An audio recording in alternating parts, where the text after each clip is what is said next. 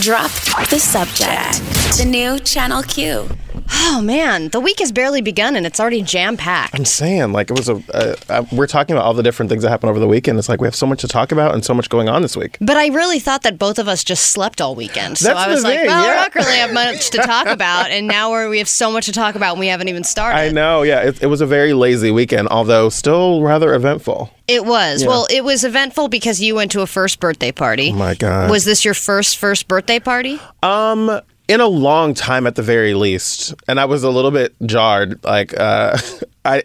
I don't know why it didn't occur to me, but I didn't think about how many children there were going to be at yes, this first it's birthday for party. babies, right? Yeah, I just thought like, oh, all of our friends, they're friends, and da da da. And I didn't realize how many friends I had with kids. But yeah, So, was there a playpen with a bunch of the kids rolling around? no, it was like everyone was like, he was about the youngest, and like he was one years old, and then there, there was just kids everywhere, and I was like, what is happening? And I was like, it's a Dr. Seuss first birthday party. Of course, there are kids everywhere. Oh, Dr. Seuss theme.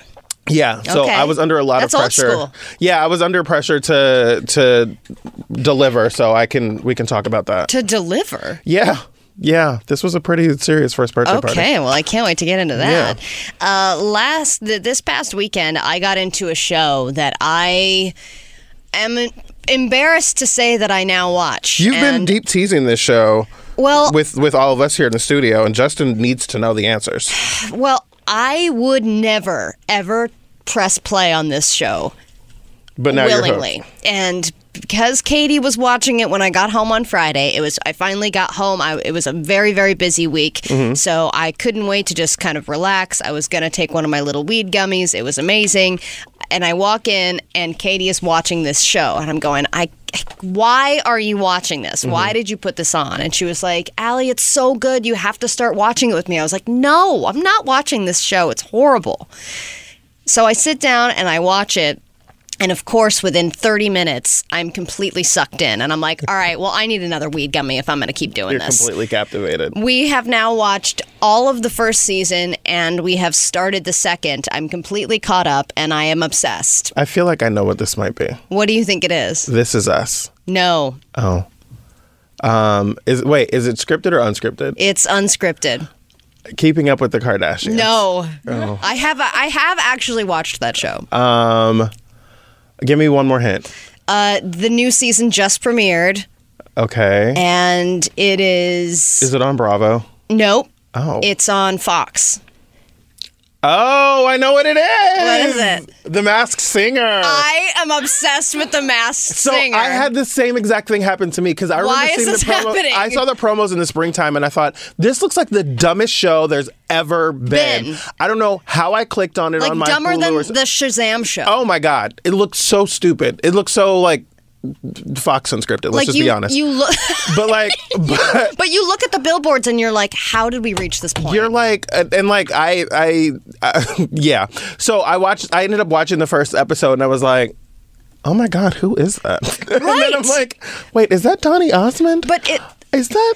Oh my god, I used to work for that person. Like, you know what I mean? Like, and then I'm like, okay, I've got to make sure that I'm right.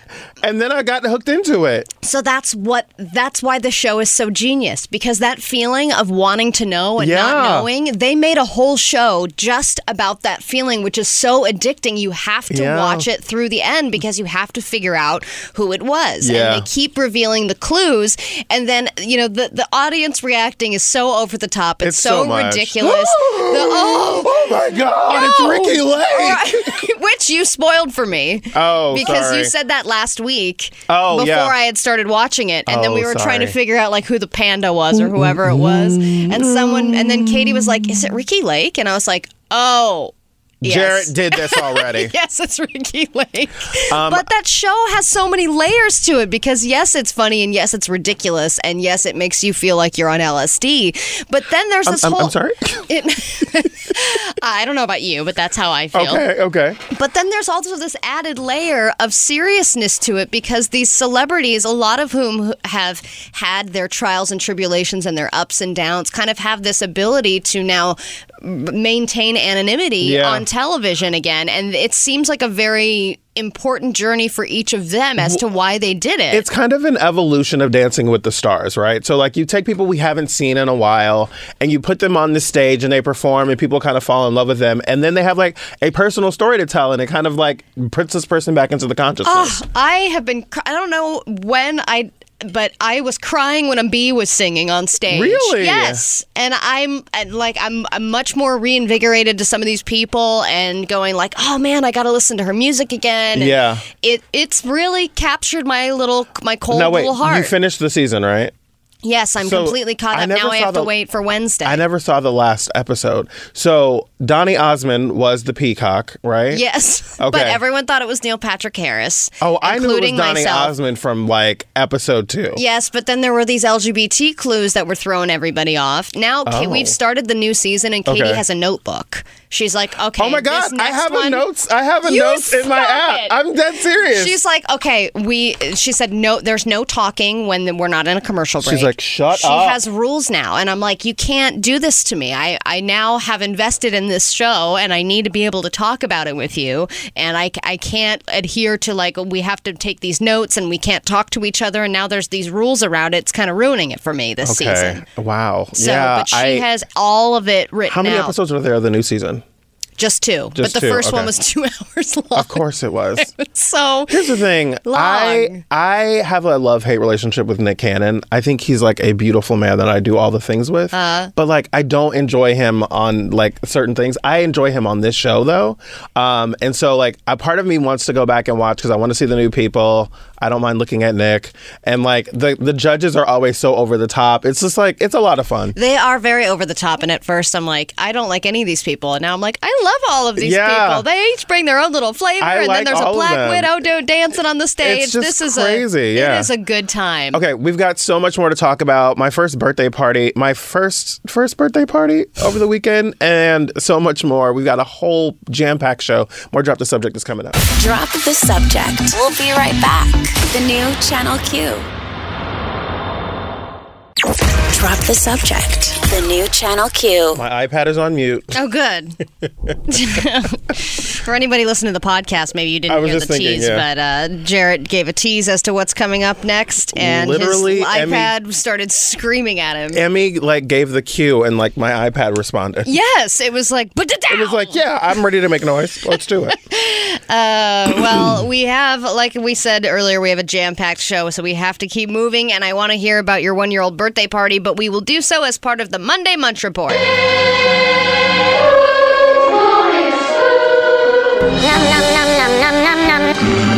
That sounds good. I'll have that. Yes, yes, yes, yes. What are you doing? I'm blotting the grease. It's the best part. Let me see that. Now, a one year old birthday party. intro. always makes me pregnant. It can get longer. Yeah. I plan to make it longer. I think I'll just double the chewing. There we go. We'll start there. When it comes to one year old birthday parties, I've been to a few, and it is very much hit or miss. I yes. have gone to some great ones, Yeah. and then when you get there and it's a bad one, you're like, oh no. Yeah. Because you have to stay for at least an hour, and if the food is only, you know, sweet pea mash oh for Oh God. babies. Are you kidding me? What are you supposed to do? I've been to a one year old birthday party with no alcohol at all. Oh. Which was horrific, and it was at a it was at a park. So really, all I could Oh. do was play catch with other people who could hold a mitt and That's a glove. definitely a dip in, dip out kind of party. it Like, was. there's no alcohol or no food. Ooh, girl, so good to see you, but I've got something else to do. yeah, it was like, and most of the people there had either just gotten married or were trying to get pregnant or had a new baby. Mm. Yeah. So all of the Well- conversation was revolving around that. So this one uh, is for uh, one of my best friends. They're they're a couple, and they obviously had a baby a year ago, and so they're they've been. We have like a, a whole village like around them, and like all of us that you know are there as much as we can be, and um, Oh, so you're all mm, popping in to help with the baby? yeah, we all we're all. I mean, like I I don't like do a bunch of babysitting or whatever, but like I'm always available to help when I whenever I can. And like there are two specific friends who like plan like a lot of the parties, like the baby shower and you know the first birthday and all that kind of stuff. So um, they'd asked me. They said, okay, we're doing a Dr. Seuss theme uh, birthday party. We're gonna. It's all. It's all the places you'll go. It's like a great thing for a Oh, first birthday. Oh, that's adorable. So they sent me these cupcakes, and I'll send. I'll tweet out the picture that they found from some Pinterest. It's some Pinterest, exactly some you know great awesome lady on Pinterest that makes these Dr. Seuss cupcakes. And then she'll do a food blog about how she made the cupcakes and, and how why her it's so kids important, and them. they changed the party, and it was everything. And she's like, I decided to go So- with red frosting because, and you're like, just get to the recipe. Exactly. You scroll you scroll like 30 pages and then you get to the recipe. So I was like, okay, I'll make these cupcakes and you know, it'll be fine. They were like, okay, they're, they're white cupcakes and they have like rainbow colored icing on the top and blah blah blah blah blah. And I was like, okay, no problem. Were they shaped like anything? Like who, They were just or they were um, I have a photo and I'll I'll tweet it out so you guys can see them, but like this is what they were supposed to look like. They have like Oh, this is great. They have So you like had to- rainbow Oh, layers on top that stack up to make like a point. Yes, yes, yes. Well, this is one of the I forget. If, is this the? There's like a, a rainbow hill in one of the Dr. Grinch Seuss books. Yeah, and it looks like this, where it's like the paint. That's like a layered rainbow spiral that reaches a point at the Yeah. end. Yeah. Okay. So this looks Dr. Seuss. So they were like, me. okay, we just want you to do a white cupcake with this icing on top. And I was like, okay, sure. It seems like a lot of icing, but yeah, I get it. It has a look. Hey, and so, icing is the best part of the cupcake. I mean, fair enough. So I get the recipe and I'm like, okay, it's fine. And the party's on Su- Sunday morning. So my friend Devin, who's one of the, the coordinators of the party, she's like, oh, I wanted to come over on Friday. And I was like, oh, sure, yeah. She wanted to just come hang out. Um, I had just gotten like a new edible situation. Yeah. It hit really hard. And I was like, this is why I don't do these things. Because like, I'm like a zombie, right? Please tell me you made the cupcakes while you were high on No, edible. I was- I would planned on love to see that. I had planned on going grocery shopping, but I was like, I don't want to get off the couch. Nope. And I was like, I don't know why, how people do this all the time. Like, it seems like it, it's just exhausting. Yeah, but some So- people they get used to it. You know, it's you, I- yeah, tolerance gets high. Like but- no, you have to assume people are not as high as you. Yeah, I guess because I was like, wow, I don't know how people do this. So I um I waited until Saturday night to go buy all the stuff for the cupcakes, and I started making them on Saturday evening.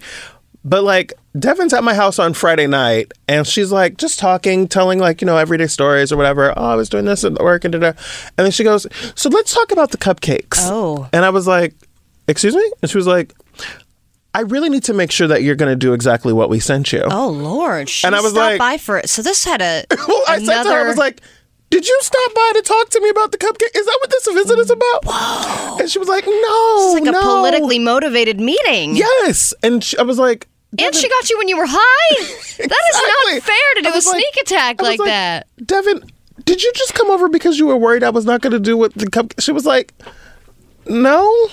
Yeah, I mean, I was like, Devin, what are you talking about? So I, I ended up making the cupcakes. They were delicious. It was a hit. Wait, but like, where's where the picture of what you made? I the cupcakes. I'll tweet out the picture to that too as well uh, in just a minute. But this they is a good job. Thank you. we yeah. have to do a side by side. yeah, yeah, totally. I, they came out really well. I did. I I didn't do what the lady in the in the ad did. I really just took the design of it because they have like a whipped cream topping, and I was like, that's not going to work well for for travel and holding up. Well, that's important a- that you have the confidence to go beyond the recipe. Oh yeah, I did a vanilla buttercream. Oh, a vanilla crap. bean buttercream. It was really delicious. Yeah. Okay, so De- what is Devin talking about? Well, Devin she was should have worried. trusted you. Devin should have trusted me, but she didn't. It's fine. Well, when the Monday Munch Report continues when we get back, we have breaking news about candy corn. So do not go anywhere. Don't touch that dial. There's also been mention about a, a Doritos milkshake that I need to try. All that's coming up. I'm Don't tweeting go out these photos right now. Okay. Drop the subject. The new Channel Q. All right, the Monday Munch Report continues, and we got a message on our Instagram at DTS Show. If you're not already following us, please do. And I don't remember this. I don't know if you do, Jarrett, but I have been challenged to drink a skim milk Doritos milkshake. I I vaguely remember something about this, but I don't know exactly what it was. Your phone's making noise or something. Uh, There you go. It's it's a it's a technology morning. Um, Is yeah. Mercury in retrograde? or it's in petrograde, or I don't know what it's doing. But um, yeah, I do remember you F the talking. patriarchy. I do I do remember something about Doritos. Okay, so Tony Scout said this was commenting on the our photo with Michael Kilgore, who was in with us a couple weeks ago, or was that last week? Yes. I don't know. Okay. Uh, Last this Monday. Tony Scout said, I don't know when it was, but you guys were talking about the things that are more hydrating than water. But at Your Allie Johnson said she will drink a skim milk slash Doritos shake, and I think she should do it for the show. And then somebody who has access to our account responded already. This was not me. Said, you know what, Tony Scout, you're right. She should. It's uh, really about integrity, being a woman of her word. You know, we will make sure this commitment to you gets kept because you deserve it. So I don't know. this you? Who would possibly write that? Was it you? Yeah, it was me. Damn you! I didn't even realize I was responding as drop the subject. I, re- I thought I was responding as respond- myself, but um, I do love that I had the cover of, of that for at least a couple of days. hey, you know what? Um, I will do that, but only if I like. I have to be able to play for the option not to drink it. Oh, So I would like to have wanna- if there's some kind of a this? yeah, I would like to turn it into some kind of a gambling opportunity or a game or something. I need to at least have the option to opt out opt out Uh, if I win. Okay, well, Tony Scout, um, we will be working on this. We will. Yeah. All right. In other Monday Munch Report news, this is not good for you and I, Jarrett. It is good news in Emmy's column. Producer Emmy is not a fan of candy corn. We are. We are uh, adamantly supportive of it to the point where CornCon is being planned. There's a Google document going around. We've reached out to the folks at Korn, the band. Um, We've reached out to the four folks at Korn. um, we've reached out to their people. Um, we talked to the Korn rep. exactly. So, Candy Corn has, according to this, now this is people.com, and they are working off of a, a survey that was done on candystore.com, where they surveyed 40,000 people about what candies they like and don't like. And in 2019, this is blasphemous news, but candy corn has been named the least favorite Halloween candy. I just don't understand why people hate themselves. You've got to hate yourself to not like. Ap- Emmy, stop it! You stop training that studio Emmy. audience. Circus Peanuts was number two. Circus peanuts Circus are awful. Peanuts. Circus peanuts are trash. That is not even a Halloween candy. They are utter trash. If ever I go trick or treating and someone's giving out circus peanuts, you should throw them right back at them. I agree. How dare you? Other things on the list were Necco wafers, Tootsie Rolls. Wait, Necco wafers, are those the wafers with like the caramel between them? no, those are like the little chalky, they look like Tums. Oh, uh, you They're- should get those thrown back at you too. See? Yeah. Those are horrible. Here's the thing. And wax Coke bottles. I, I Those are even worse. I don't want anyone giving out candy corn as trick or treat like candy because that's not good. Like I want something in a package that's wrapped that I can, you know, do something with. But like candy corn is amazing. It's delicious. It is something that Jesus left for us on his way back up. I agree. Like I just don't understand why people don't like it. I don't either. Like, I really, and I understand the whole cilantro soap thing. I'm like, all right, you know what? Some people, cilantro tastes like soap. I get it. Oh, is that what it is? Yeah, there are some people who love it and some people who hate it, and it's a genetic thing. I but I cannot get behind the candy corn hate. And I, think know that's it's a, polarizing. Genetic, there's a genetic thing in your 23andMe that will say if you, if you, if you'll respond to cilantro that Yeah. way. Nothing about candy corn. There's nothing about candy corn, okay? So get off your high candy horn horse, okay? And Candy enjoy horn horse? Candy candy horn course. I'm upset and I'm not It's thinking okay. clearly. It's okay, Allie. You're in a safe space. Ah. Drop the subject. We'll be right back. The new Channel Q. All right, still lots to get to on the show today. You know, it's National Coming Out Week. On Friday, it is National Coming Out Day, and it is the one year anniversary of Channel Q. So, to celebrate, we will be sharing our own coming out stories, and I believe we're going to try and get some other hosts from Channel Q Yeah. to tell us their coming out stories throughout the week. So, we're going to kick things off with you, Jarrett. yes. Uh, next hour, I believe. We'll be doing that after News It or Lose It. Yes, after News It or Lose It. Uh, so we look forward to that. I can't wait to hear. it. I've never heard it before. Yeah. And uh, and then we will also be closing out this hour with something that has people up in arms. A lot of people are up in arms these days for Halloween. Every time Halloween comes around, I mean, you see a sexy Beyond Meat girl, and everyone's like, "Why does every costume need to be sexualized?" And then another one. Sexy Beyond Meat girl. Oh, like, that's what is she just- covered in vegetables? That's no, no. She's got a little. She's in a, like basically a burger costume, um, but then the little hat says plant based. oh God. But it's definitely like a tube top So this sounds Dress. really lazy. Just like Yeah, just make anything sexy, really. Right. Uh, there's also sexy college admission scandal wife. there's also sexy uh, wait, Area what is, 51. wait, wait, wait. What does that costume include? Uh, let's see. It has do to do. Let me get to the image here. Skip ahead. Skip I'm trying ahead. to think like you you've got to be like some rich wealthy mom who's a liar. It's just like a prison. It's like a sexy Kim Kardashian looking prison outfit with a Oh. crop top, and then it says "Mom of the Year," but that's crossed out, and then underneath it says "Inmate."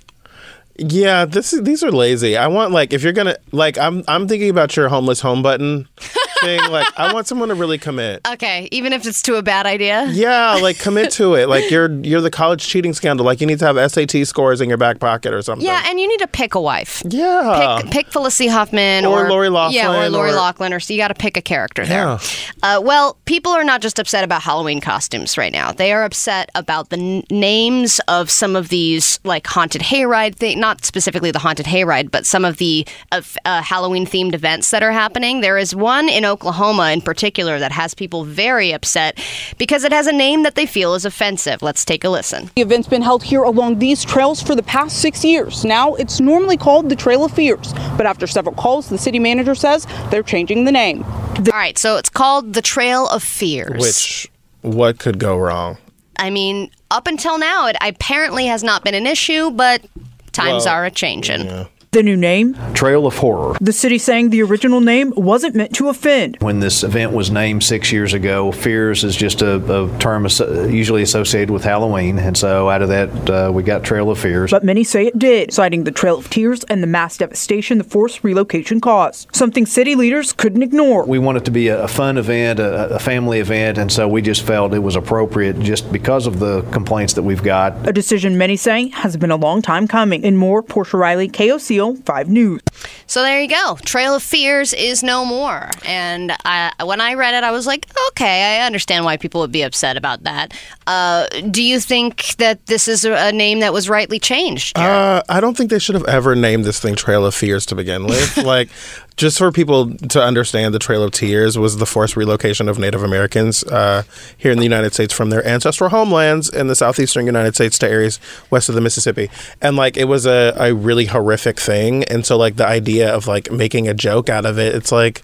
What it's just it's really insensitive and like takes no consideration for like what that means to people and what that represented like to a whole you know group of folks. Well, yeah, I would imagine that this started with a PTA meeting or some kind of a, a oh, let's let's figure out some kind of a fun Halloween themed family thing. Uh, what would we call it? And then some person decided, oh, you know what? What would be a punny name? And creating a funny pun of the Trail of Fears, that would be some kind of a Halloween thing. And then I was like, yeah, great. I mean, when someone comes up with a pun, you're like, oh, and that can kind of drive the decision making when it should not. This, uh, th- whenever things like this come out, I can always imagine what the room of people look like. Like, there's just no diversity. There's no like. No, I think everyone in that room says event. It has what? that guy saying event. Oh. like everyone in that room was calling it an event. You're awful. I just I'm thinking like there this is a room where like there's no other perspective to be able to bounce back and say like mm, some people might actually feel uncomfortable with this Right. or some people might feel offended or feel uh, like you're belittling or you're trivializing this this you know horrific event that happened in American history. And then six years later, when it finally makes headlines, people start realizing, wait a minute, it's been called that for how long? Exactly. Let's change that. Yeah. Uh, all right, news it or lose it is on deck. I've got five headlines, and Jarrett will have five votes. He'll decide what we talk about at the top of the next hour. So don't go anywhere. News it or lose it is coming up. Drop the subject. We'll be right back. The new Channel Q. Drop the subject. The new Channel Q. Drop the Subject presents News It or Lose It. Welcome back to Drop the Subject. I'm Jarrett. That's Allie. It is time for um, you know, one of the things that we look forward to here every day. Absolutely. Democracy. It's Uh, a daily democracy. Yeah, the chance to make choices that we couldn't otherwise make in America. Exactly. Allie, you've got five headlines, I've got five votes, and then the listeners will get however many stories we news, so let's do it. All right, headline number one Don't fall asleep in your Uber. Take it from this guy who woke up 400 miles from his house surrounded by sheep. Oh my god. Is this a horror story? Hey, could be a millennial horror Oh my story. God. Millennial Tales from the Crypt. You know, it's something we're going to start doing a little more on the show. Headline number two Why was Ellen DeGeneres sitting with George W. Bush at a Cowboys game? Mm, I don't mind it. Uh, but it's still probably interesting. Okay. Probably. We'll see. Headline number three A brief overview of how gross your washing machine is. Oh, hell no. Lose it. You never want to hear these. You don't want to know that. I do. Give me the ignorance. All right, headline number four. Welcome to the newest Batwoman cast member, Rachel Maddow. Sorry, I, I, I lost my breath there. what? I know. Headline number five. The internet's made up word of the day orthorexia. I hate you. Uh, orthorexia. That's something to do with orthodont. Sure, okay. it's depriving yourself of teeth. I know, right? All right, so we're going to be newsing Don't Fall Asleep in an Uber. Take it from this guy who woke up 400 miles away from his house surrounded by sheep. Why was Ellen DeGeneres sitting with George W. Bush at a Cowboys game? The newest Batwoman cast member, Rachel Maddow, and the internet's made up word of the day, orthorexia. All that is on deck, so do not go anywhere. Drop the subject. We'll be right back. The new Channel Q. Drop the subject. The new Channel Q. It is time for News It or Lose It. That was beautiful. I don't know what, what just happened there. It Drop the subject presents. It's News like it or Rafiki. lose it. It is time. it is time. Simba. I, I I was in the middle of emailing and then the music just stopped and I was like, I think that means we're on the radio. yeah, save draft, Jarrett. We're on. All right, let's start off with this guy who got into the back of an Uber. I believe this happened on Friday night. And then on Saturday morning, he woke up somewhere that he did not recognize. and I, I don't know if this has ever happened to you where you've fallen asleep. I know you said you've fallen asleep in an Uber, but it wasn't a drunken thing. It was just taking a little baby tired, snooze. Yeah. Like I mean, sometimes the car is a great place to like fall asleep in the back seat when it's kind of rocking you. I mean, you and babies would agree. I mean, me and every baby ever. Every baby ever loves that ride. So this this happened in Scotland over the weekend. This clubber, he was partying out with friends and whatnot, and then he got into an Uber, and he lives in Leith, or he was partying in Leith, mm-hmm. and he lived just a couple of miles away. It would have been a 15 minute journey. As soon as he got into the Uber, he promptly passed out, and then he woke up the next day like n- hearing the sounds of sheep kicking around in the countryside because he had been brought to the town of Kirkcudbright in Dumfries near Galway, Oh, which is old more than Dumfries. good old Dumfries and Kirkcudbright, which actually sounds like a town that you would mistype into an Uber. yeah. Like that you would just be like, you know, and screw up your address, and they'd be like, all right, Kirkcudbright. We'll I'm find out like- how to get there. There's so many questions here. Okay, go on before I start. He says, I woke up still drunk, and when I saw sheep kicking about the countryside, I thought the guy had taken me to Musselburgh, which is another town close, close by. that sounds a lot more Channel Q-y. It, it certainly does. Musselburgh would be Mm-hmm. a great town for for our uh, community. Community. Definitely want to have your apps open then. Definitely. Uh, once he realized where he was, he used Snapchat to start reaching out to his friends and say, please uh, see my location on Snapchat and tell me where the hell I am because I don't know where I am. I can't understand what's going on. His phone battery was also dying, and he faced a frantic search to find a way to get home, which was uh, not helped by any of his friends. I don't actually know how he got home because it's not included in the article, but it was a three hour journey that cost him $400. I cannot even understand. Like, I how far away did it say he was from home? He was 15 minutes away from home. Oh, and then he yeah he was on a three hour journey home or to or to the countryside of the place he didn't know I don't understand. Like, I feel like waking up in the next day in an Uber.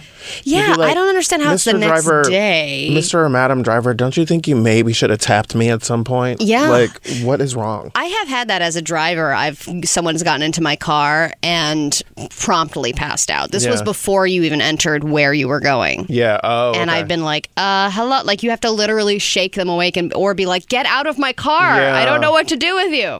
Drop the subject. We'll be right back. The new Channel Q. I have got to say, Allie just showed me the teaser promo for the new The Little Mermaid Live. Not the Little Mermaid movie that's coming out, but Yeah, Little Mermaid. Live is happening on TV. Yikes. It is a woof. it is. Well, for some gays, wolf is a good thing. So Okay. to be clear, Meow. Oh no, wait, that's too good for lesbians. Like- Oh. it is bad. We will tweet it out so that you can uh, join in the horrific viewing experience. that looks awful. It looks terrible. Okay, Okay, Allie, so you've got two lesbian stories coming up because you're a lesbian. yes, that's a great reason. It's Lesbian Visibility Day here Well, on Drop the Subject. you know, Google does give me that for you section, and a lot of times That's it gives fair. me inspiration. But I thought you'd like this one because it have to, has to do with Rachel Maddow. So Batwoman just premiered on CW, even though Ruby Rose just had a emergency surgery after almost getting paralyzed. Uh, the show continues somehow, and they have added a cast member, and it's Rachel Maddow. But the the catch here is that she's actually not going to appear on screen. I'm not exactly sure how the, that works, but she's going to be playing the TV personality Vesper Fairchild. Uh, she's a character that has been culled from the comics. She's said to have had an affair with Batman's alter ego Bruce Wayne. Oh, so, So she has like a real character. Yeah, character. so she's not playing a, a lesbian, and she is playing a real character that has been developed from the comics. They say we consider Vesper Fairchild to be the sardonic voice of Gotham. So they thought that she would be perfect for it. In addition to Rachel's interest in Batwoman, we thought she would be perfect casting because she has her own hard-hitting journalism, wildly contrasting Vesper's penchant for snark, gossip, and criticism of female superheroes. So she will be um, joining the cast. How interesting is that? Yeah. I was just thinking like, oh, they're gonna have a clip from Rachel Maddow on the show in Right. the movie or Which something. Which happens. I've seen yeah, that in other movies, yeah. But wow, But she's actually going to be a character. I'm. I'm down for anything that Rachel Maddow is going to be bringing to the screen. I'm excited about this. Okay, I might go see this movie now. It's a show. See, it's the CW Bat, Batwoman. Oh, she's gonna be recurring on a show. yes, she's going to thought be this in. was a movie. no, the the Batwoman with Ruby Rose. That's a show. Yeah, I don't know what these people are. C- come on, I just I don't know what Ruby Rose is. S- superheroes and lesbianism aren't on your Uh, hotkeys. not really. All right. No. um, that's exciting. Though. Yeah, it is. Uh, let's move on to something you're equally interested in: Ellen DeGeneres and sports. I, well, I'm fascinated that she's sitting with George W. Bush, who is the Republican we hated but now miss with all our hearts. You really miss him, don't you? I just I would pay cash every day. Wow. Uh, well, there was a game between the back. Dallas Cowboys and the Green Bay Packers this weekend. It was yesterday. And in the VIP box, this picture was tweeted out and it went viral because it's Ellen DeGeneres and George W. Bush sitting next to each other in one of the VIP boxes. And it turns out that this was not purposeful. Uh, I guess that they each had their own tickets, and it just happened that they were sitting in the same VIP suite. So George W. Bush is sitting next to Laura Bush, and uh, Ellen DeGeneres is sitting next to her wife Portia. And but people saw this and they got really upset.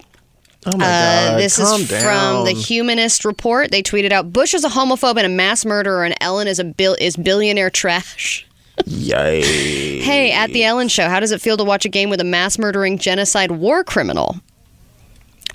I just So, feel like people, you uh, guys, she was sitting next to him. She wasn't like signing on to be the executive director of his foundation. Like, calm down. Yeah, and you don't know who you're going to sit next to. I mean, at the you should just be happy you're in a VIP box Lis- at that point. Listen, let's be real about it. Those real, those actual seats, those are hot. They're small. I'm usually sitting next to like a 400 pound guy who's f- sweating all over me. I There's mean, George W. Bush is a walk in the park. Literally being in a box in a VIP at an at an arena or stadium is the best place you can possibly be.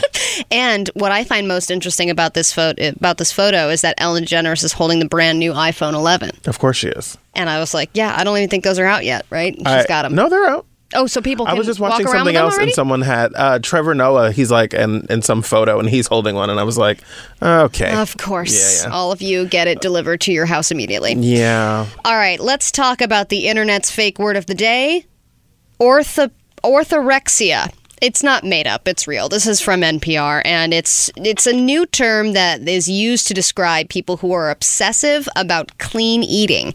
Of course, if you meet some people, you're like, mm, "Are you like? Do you have an eating disorder?" And it's like, "No, I'm just very like." clean eating and I'm like gluten free and raw and I'm dairy free and like I'm Kourtney vegan and this and that. And you're like, are you so many things to the point where you s- sort of have an eating disorder? And that's what orthorexia is. It's the obsession with clean eating to the point where it's detrimental to your health Wow. mentally and physically. That's interesting. I I I get that. I feel like we know, especially like living in big cities, LA, New York.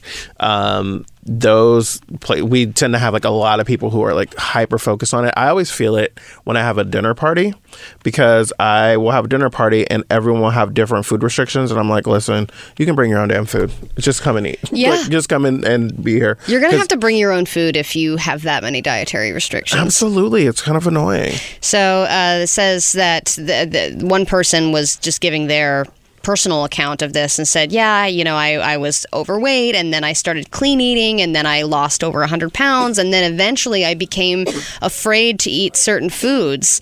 And she worked at home to avoid office parties where she'd have to eat in front of other people. Didn't go out, didn't make friends because she didn't want to have to explain her diet. I think Emmy is dying. Emmy Emmy choked on some coffee. Are you choking on homophobic almonds? Because that happened to me last week. It's spreading. So anyway, this is something that uh, is becoming a bit of an epidemic, and I think that people use clean eating as an excuse for something that could actually be unhealthy. Yeah, no, I mean, I, I know plenty of people who are always on or off of a different diet, and I mean, I'm I feel like I'm always on and off of a different diet. Um, so the idea that there's there's like an actual name for this it actually makes a lot of sense. Yeah, I mean, because sometimes there is that gray area there, Where or I guess sometimes it's a green area, but still. Well played. Well played. Was it? Coming up next, we're gonna blow the whistle. Don't go anywhere. Drop the subject. We'll be right back. The new Channel Q. Drop the subject. The new Channel Q. So, since we've met Donald Trump as a presidential candidate in June of 2015, there's always been a question about his taxes, his money. Um, people have called him a con man and a liar for longer than he's been a presidential candidate or a politician. But it's been interesting because there's always been this question about his taxes, and he's always said that he would release his taxes. I'd be happy to release my taxes. I can't wait to release my taxes, but I am under audit. wait. Yeah, I'm under audit. I, you know, I he always made it seem like he was just like, you know, more than happy to release his taxes. Uh, and so a few states now have uh, done a couple of have taken a few different measures that would seem to force his hand on his taxes. California um, implemented a law saying like you can't be on uh, the Oh, on the California ballot, right. primary ballot if you don't have uh, your tax returns, and he they've been fighting that, and that's been kind of stopped in California. In New York, there's a uh, request uh, for Trump's taxes uh, via law as well, which has been kind of held up, and a, and a uh, judge just said that they cannot use that as uh, they were trying to use executive privilege, basically saying that they can't investigate into the president. The judge came back and said, uh, "No, that's not how that works." uh-uh. Um, so they're appealing it now. So they're going to be in court with this for a long time. I think it's important to remind people um, Donald Trump has always had this this mystery around his money, um, and the New York Times did this really you know big blowout report about where his money comes from and how he always tells the story that he you know became rich off of the one million dollar loan that his dad gave him it turns out that that's more like probably $60 million over the course of multiple different loans. Um, that a lot of his money came from his dad and that he's, you know, had a really terrible financial history. Well, and, I remember when he was running a lot. I remember talking to my dad about this. I think, and he and we were just discussing that he doesn't have as much money as he says he does. Yeah, he it's claims like to be a I'm billionaire." a billionaire, blah blah blah. And it's like, but if you think about most of it is tied up in his properties and stuff and- like that. I mean, like if you liquidated all of that, he might have a billion. do- Like he might be a billionaire, but with his actual finances, Yeah. you don't know. Well, so um, there's a, a great video on CNN, and I'll tr- I'll tweet out the link to it because it comes up when when this tax question comes out, um, talking about the reasons that Donald Trump wants to like shield his taxes, and you know a lot of it has to do with where his money comes from. A lot of it, you know, could answer a lot of questions about his foreign dealings and you know what kind of relationships he might have with Russia or other or other countries. So um, this is one to keep watching. I'll also remind you that there are now there's multiple whistleblowers, right? Uh, which we're going to talk about in a moment. um, but one of the whistleblowers is regarding his taxes. oh, Um, real? Oh, yeah, that's right. That was exactly. the first one. That was the first one where someone within the government has said, "I love this song so much," uh, uh, that said like there's a there have been political dealings trying to either alter or or hide or shield his taxes. So um, this whole S storm is just is really growing and growing and growing. You know, it definitely is. And when I saw over the weekend, I think you uh, texted us in a group letting us know about the second whistleblower, and and then I read that the lawyer was the one who was like, "Yes, I'm representing another whistleblower in this in this whole Ukraine dealing," and I was like, "Man, there's a specific lawyer just for the whistleblowers. well, this guy must be having the time of his life they right went now." to the same lawyer that the first whistleblower used. Got it, So because they're they're very familiar with the case, and so um, the interesting thing with that has been that the language he said was multiple whistleblowers, which makes some people question the word multiple meaning more than two. Um, because I right now we know that's two. more than two. Well, right. So they've they've been kind of asking like, what do you mean by multiple? I think it's also important. The second whistleblower that um, we found out about this weekend that they kind of hinted at in the last week uh, has not formed a formal whistleblower complaint, but they are you know corroborating a lot of the things in the first whistleblower complaint, and there may be a second one to come. Yeah, but I heard that they he doesn't even need to. They don't have to necessarily um, because we there's already just so much out corroborating there. something that's Exactly. already out there. But And- this person might also be able to testify in front of Congress. And this person, at least from what I read, has firsthand account. exactly. because that's that was the other thing that we were talking to Trump supporter Dave about is he was like this is all based on hearsay or things that the whistleblower heard or saw secondhand and this person even if that was true this person does have firsthand which account. when I, and I said this on the show on Friday, um, everyone in, on the other side talks about this being hearsay, second or third hand accounts, but it's like yes, but all of the things have been proven out to be true. Oh, no, yeah. by documents that come from the White House. No, but I'm saying yeah. if there were people that were doubting based Sure. on those reasons, this is This- a firsthand account coming Exactly. forward, which is important. from those, this whistleblower has to be in a very small group of people, right? Like this person that would would would have been on the call. You know, they estimate that the types of people, the number of people that would be on a call like that, are anywhere between like half a dozen and twenty. So it's it's not like you know hundreds of different people that could be like the ori- initial whistleblower. This person is someone that's probably pretty high up or pretty close. Okay, so the guess who Then thing. is a lot smaller. right, so there Yeah. wouldn't be a lot of people on that pop up. Exactly. I see, I got Oh, it. guess who? What a fun game. That is so fun, isn't it? yeah, throwback. Okay. Um, I wanted to ask you about something because I read over the weekend that this former Trump employee, they were part of the uh, former part of the Trump organization. She says, I let's see, her name is Barbara Res.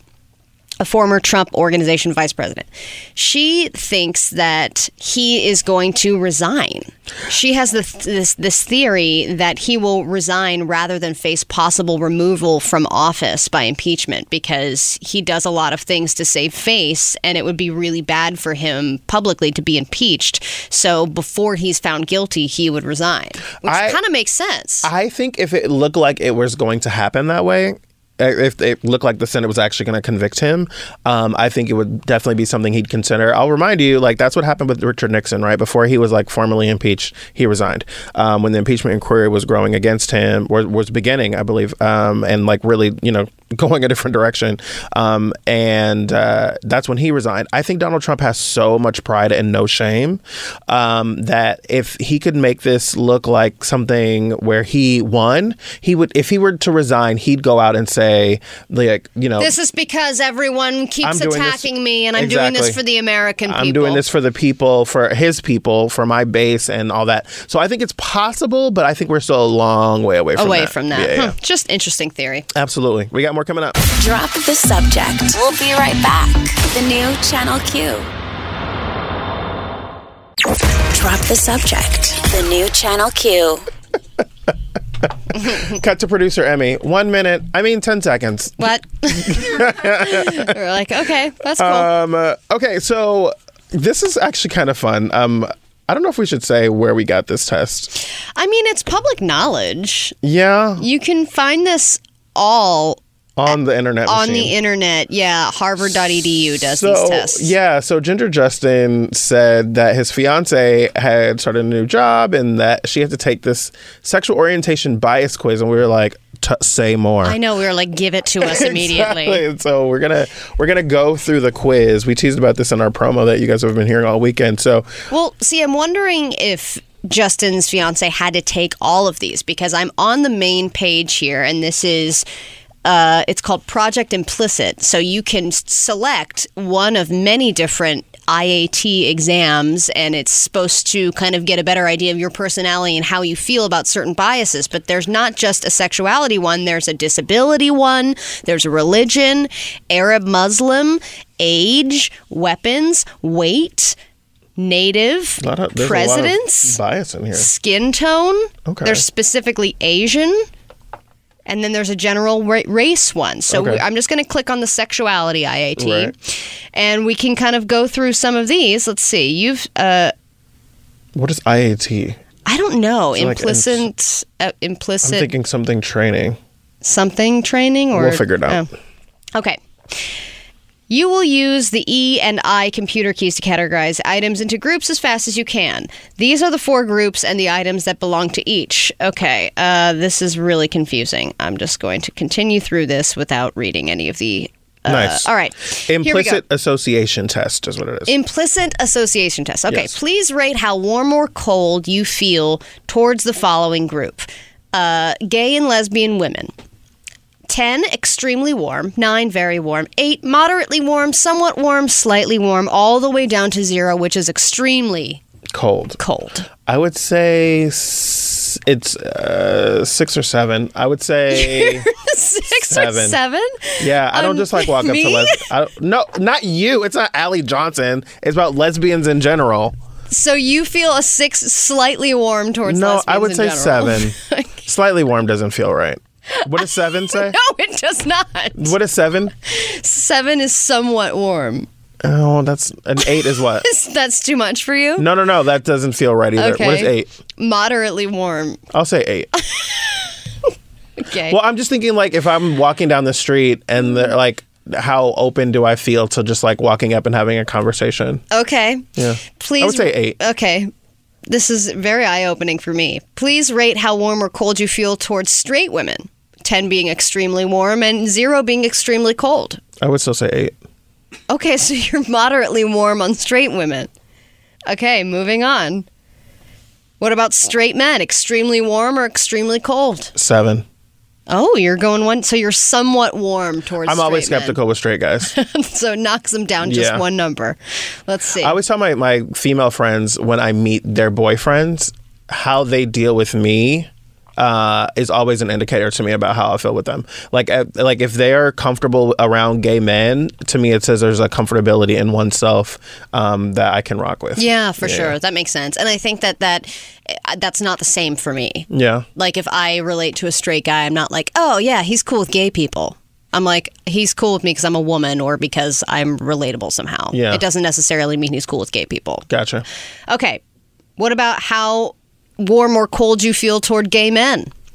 Um, depends on where I'm at them. I guess. Extremely warm, 10? Mm-mm. You're not extremely warm towards gay men? Mm-mm. Who are you extremely warm towards? My mom. and that depends on the day. Okay. Uh, I would say Very warm? I would say eight. Yeah. so you're going same for gay men as gay women? To be clear, I'm saying I'm warm to these people. I'm not. I'm not extremely warm to, To anybody. anybody. Yeah. Okay.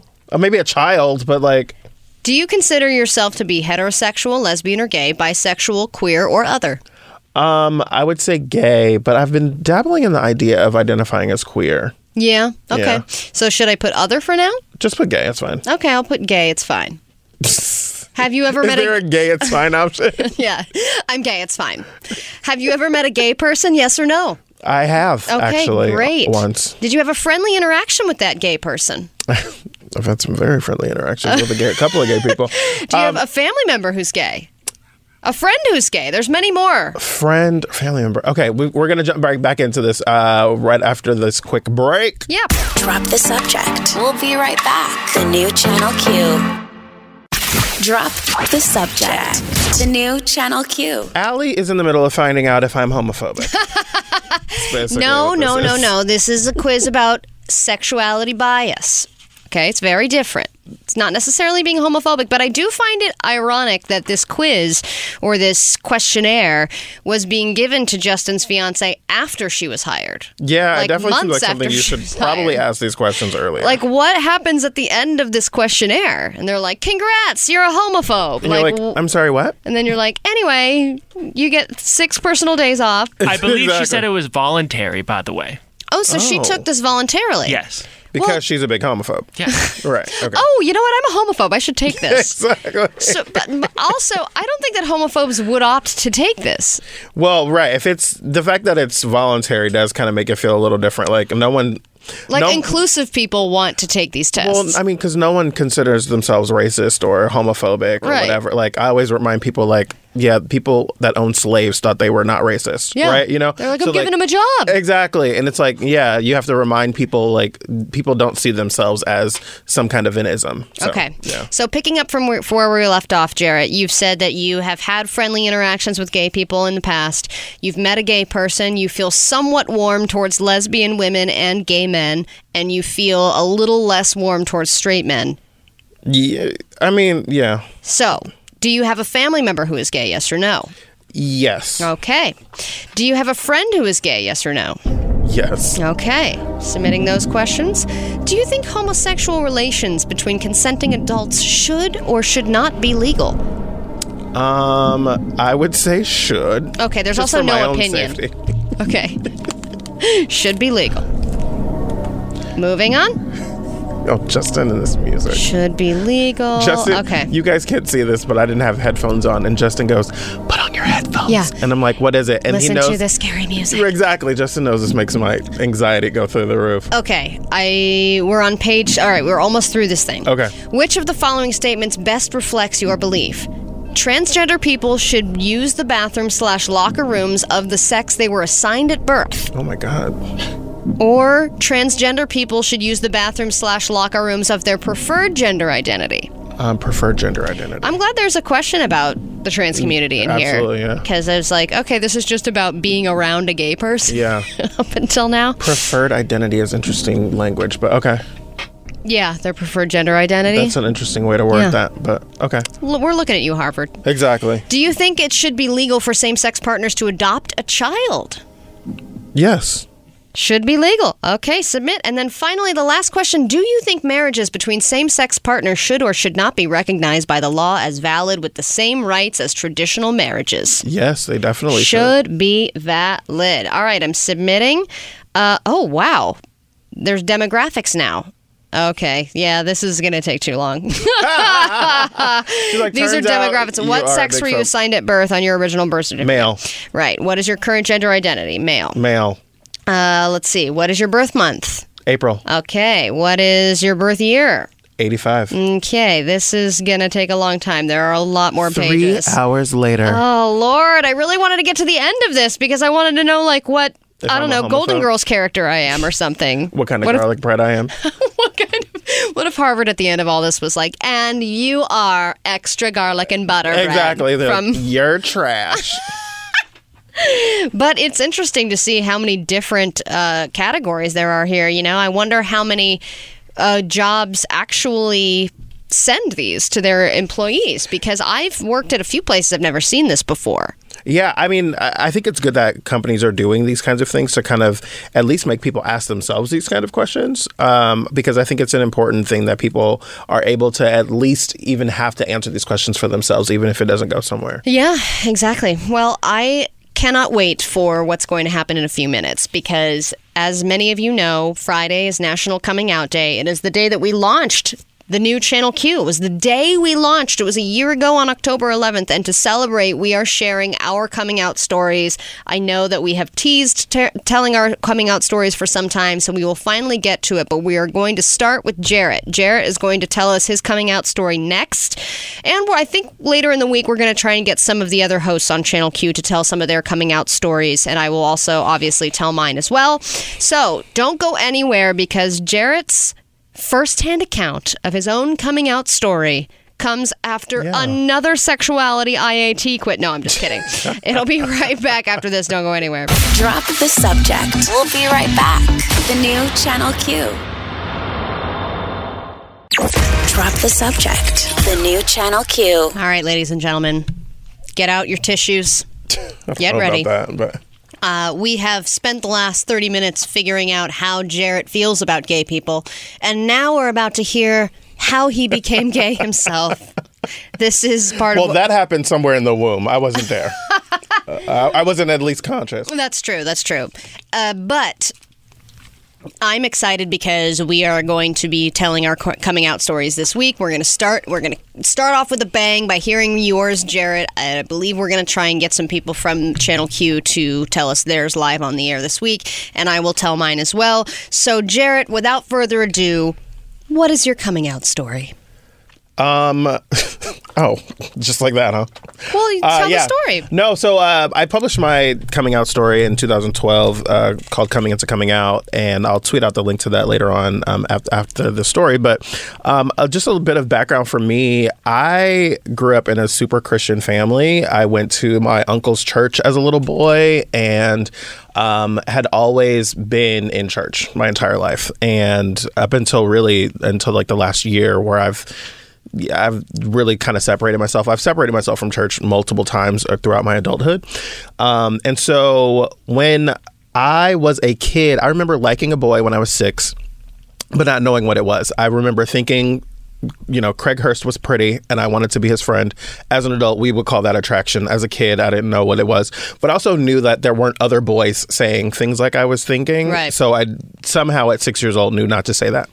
And so. Isn't that funny how you yeah. somehow know that because This is other not people aren't doing it that it's wrong? Right. So I I kind of just sat with that for a long time, um, and not until I was about maybe thirteen or fourteen, watching the Oprah show. Uh, Greg Louganis was on, and they were he was HIV positive. He was gay and HIV HIV positive, and Okay, so the coming out story doesn't start when you're watching Oprah. no, but it was the when I realized, oh, that's what this is. I didn't even have language for it, but then I held it for another five, six years until I was 19. And I remember um, being at Thanksgiving, and it was like the last Thanksgiving before I had moved away for college because I went to um, junior college in the Bay Area. And I was at Thanksgiving with my family, and I just felt like I was like avoiding so Right. much in conversation.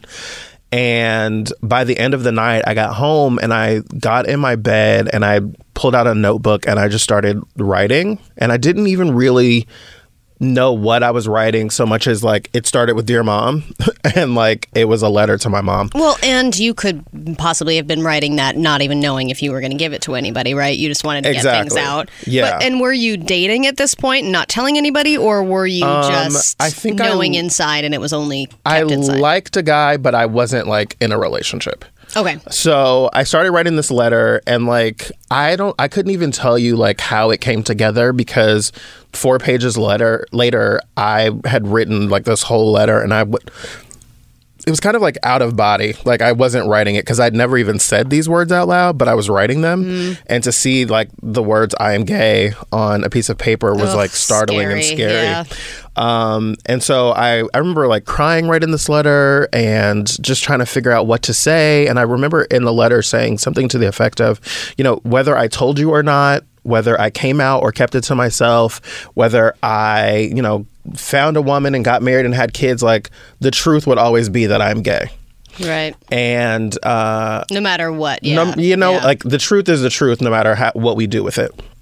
And so I wrote this letter, and I was living with my dad at the time, and my mom lived across town. And so I kind of like gathered myself, and I said I was going to go put it into my mom's mailbox. So what what inspired you to write Dear Mom instead of Dear Dad?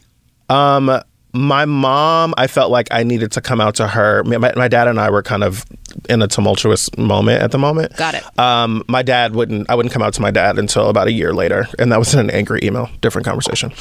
So All right, uh, so writing letters is better than writing angry emails. Yes, That's what we're learning well, and so like, far. I've for me, like I've written letters when I'm having a really difficult time saying something, or when I want to make sure that I'm clear about what I'm saying. Yeah, it'll help to on uh, to clarify your own thoughts and your own intentions towards something or someone Yeah. to write it out. completely uninterrupted and unfiltered and like it's exactly what you want and all that kind of stuff. So i uh, got in the car i drove over to my mom's house and literally as i'm pulling up and parking she's pulling into the driveway and parking. Oh no. with my whole family with like my Oh, stepdad and my brother and my sister and i was like so this isn't gonna happen right now.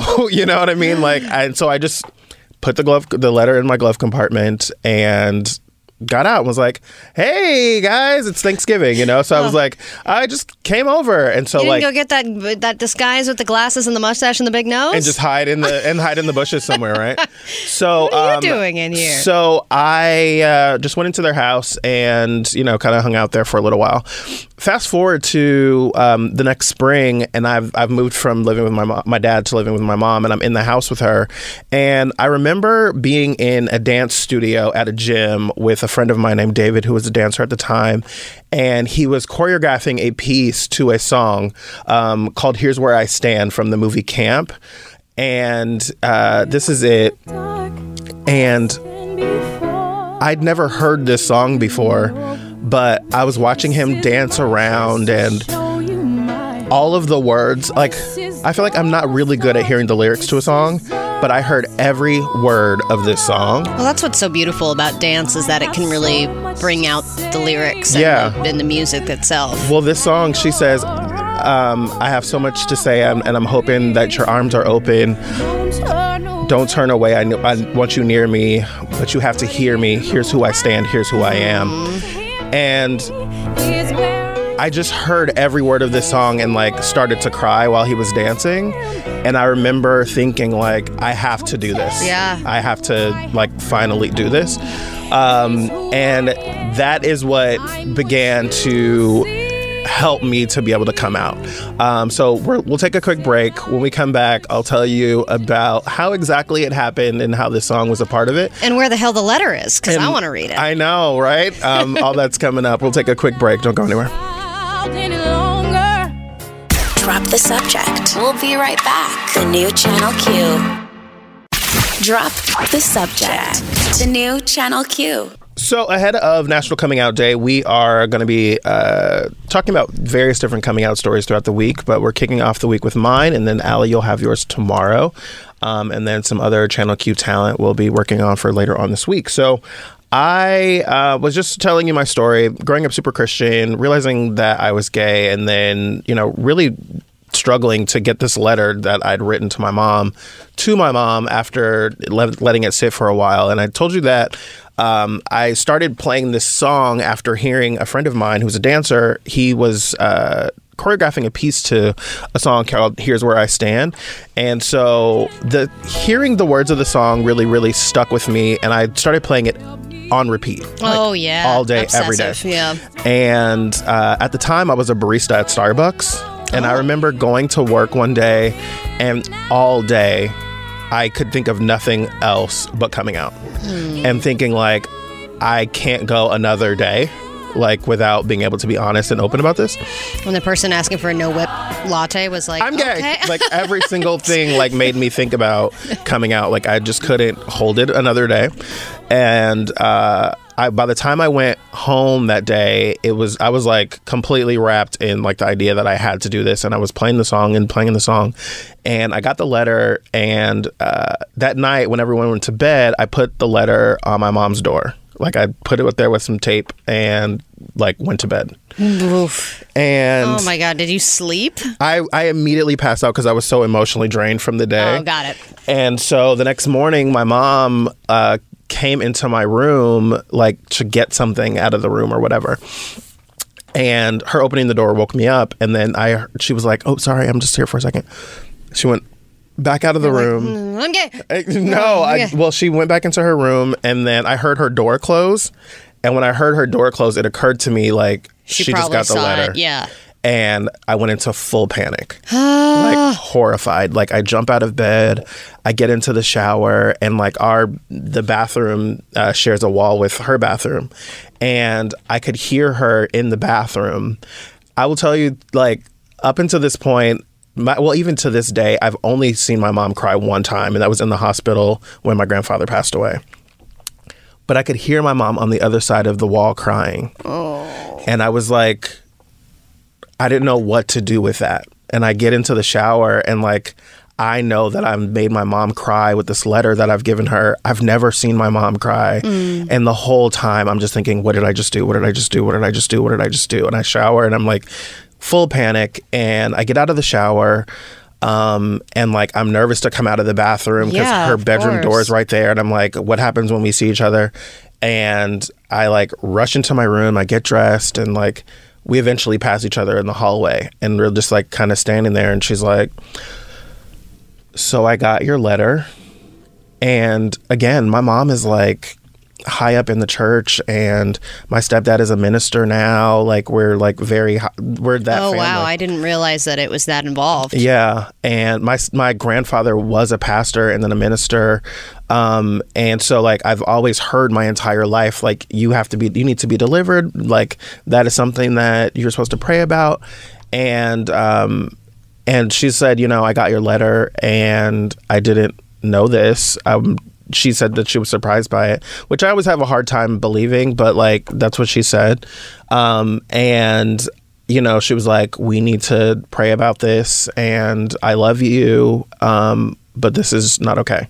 Oh wow. And we ended up having a family meeting with like my grandfather and my stepdad, and like it was just Oh, a that very. sounds so humiliating. it was it was it was pretty um, difficult because I believed all of the things that they were saying to me. Yeah. Because I felt them for years prior, like praying, begging God, like take this away, um, you know, give me a girlfriend and like make it go away. And so.